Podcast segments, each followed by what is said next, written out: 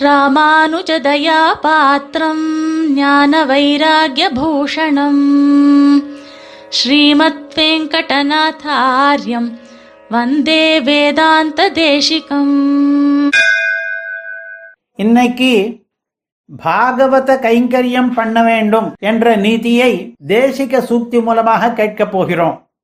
பாகவதர்கள் என்றால் யார்? பகவானை சேர்ந்தவர்கள் பாகவதர்கள். அதாவது பகவானிடம் பக்தி கொண்டவர்கள் பகவானிடம் பக்திக்கு அடையாளமாக ஸ்வரூப வேஷாதிகளை கொண்டவர்கள் பன்னெண்டு திருமணெட்டு சங்க சக்கரம் அங்கனம் பண்ணிண்டு இருக்கிறவாள்லாம் பாகவதர்கள். அவர்களுக்கு நாம் கைங்கரியம் பண்ணணும் பணிவிடை பண்ணணும்.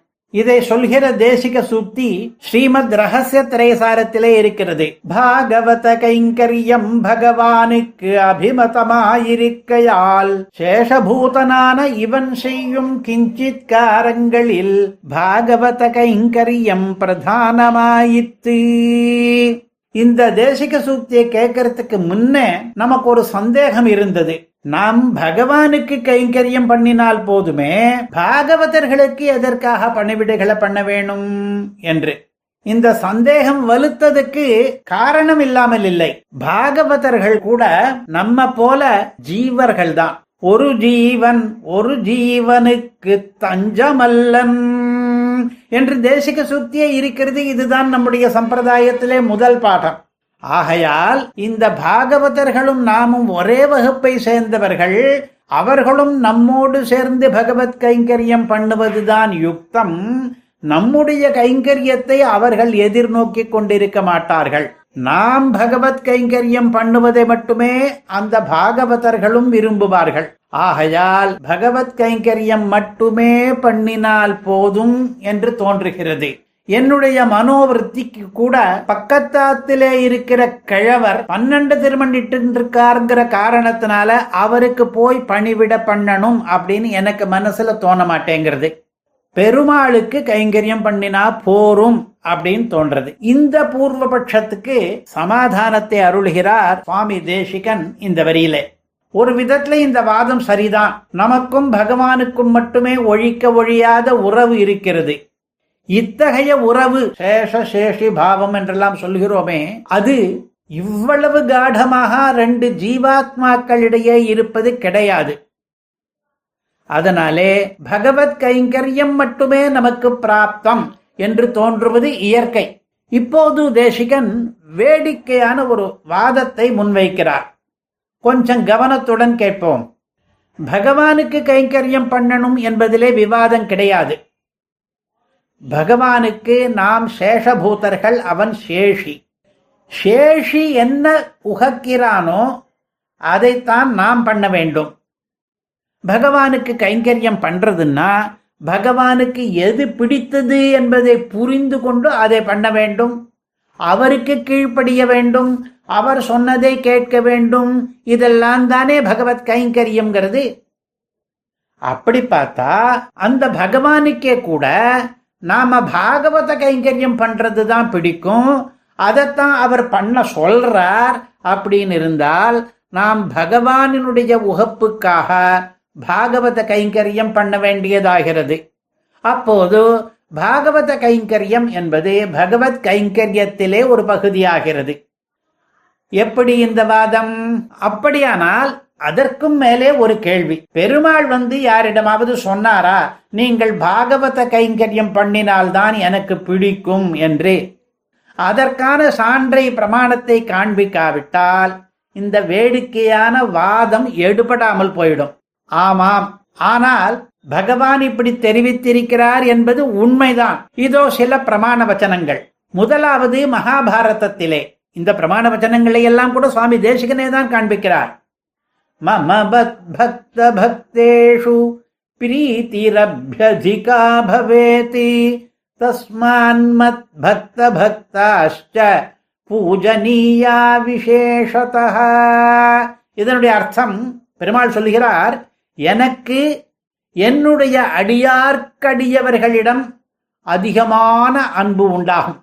ஆகையாலே என் அடியார்க்கடியாரும் சிறப்பாக பூஜிக்கத்தக்கவர்கள் என்கிறார்.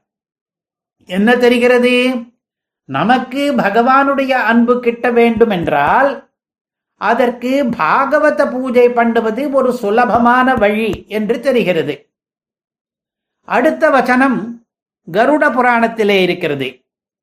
பக்திரஷ்டவிதாஹ்யேஷா எஸ்மின் பிளேட்சேபி வர்த்ததே அப்படின்னு ஆரம்பிச்சு ச பூஜ்யோ யதாஹ்யஹம் என்கிறார். இதுவும் பகவத் வாக்கியம்தான். இதனுடைய அர்த்தம் பக்தியிலே எட்டு விதங்கள் இருக்கின்றன. இந்த பக்தி அவனிடம் இருக்கிறதோ அவன் யாரானாலும் அவனும் என்னை போலவே பூஜைக்கு உரியவன் ஆகிறான். இப்போதைய விஷயம் என்னவென்றால் பெருமாள் சொல்வதை கேட்பவர்கள் எல்லோரும் பாகவத கைங்கரியம் பண்ணியாக வேண்டும். ஏனென்றால் பகவானே அப்படி சொல்லி இருக்கிறார் இந்த வாதத்தை இன்னும் கொஞ்சம் நீட்டிப்போம். பெருமாள் நேரடியாக அப்படி சொல்கிறார் என்பது ஒரு பக்கம் கிடக்கட்டும். வேறு சாஸ்திரங்கள் அப்படி விதித்திருந்தால் அதுவே நமக்கு போதுமான சான்றாகிவிடும். அப்படி பார்த்தால் பாகவத கைங்கரியம் பண்ணும்படி விதிக்கிற ஸ்மிருதி வச்சனங்கள் நிறைய இருக்கின்றன. மாதிரிக்கு ஒன்றே ஒன்றை பார்ப்போம்.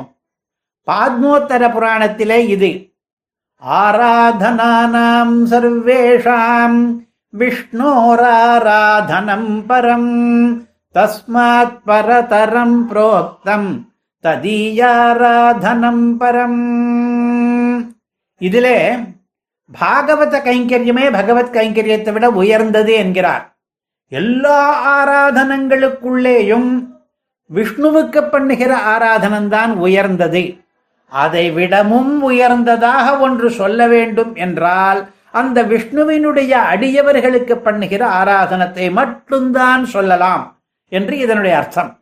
இவ்வளவாலே நமக்கு மூன்று காரணங்கள் தேறின நாம் ஏன் பாகவத கைங்கரியம் பண்ண வேண்டும் என்பதற்கு. ஒன்று அதனாலே பகவானுக்கு பிரீத்தி. ரெண்டு அதை பண்ண சொல்லி பகவானே சொல்கிறார் அவருடைய கட்டளைக்கு நாம் கீழ்ப்படிய வேண்டும். மூன்று அதனுடைய உயர்வை புராணம் பேசுகிறது. இதற்கு மேலும் கூட சில காரணங்களை சுவாமி தேசிகன் எடுத்துரைக்கிறார்.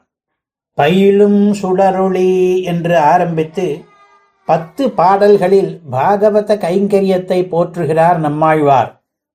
தூமணி வண்ணனெம்மான் தன்னை தாளும் தடக்கையும் கூப்பி பணியும் அவர் கண்டீர். நாளும் பிறப்பிடை தோரெம்மை ஆளுடை நாதரே என்று அவர் சொன்னபடி பாகவதர்களுக்கு நாம் ஆழ்காரர்கள் ஆவோம். இப்போதும் மறுபடி அந்த தேசிக சுக்தி. பாகவத கைங்கரியம் பகவானுக்கு அபிமதமாயிருக்கையால் சேஷபூதனான இவன் செய்யும் கிஞ்சித் காரங்களில் பாகவத கைங்கரியம் பிரதானமாயிற்று. कवितार्किकसिंहाय कल्याणगुणशालिने श्रीमते वेङ्कटेशाय वेदान्तगुरवे नमः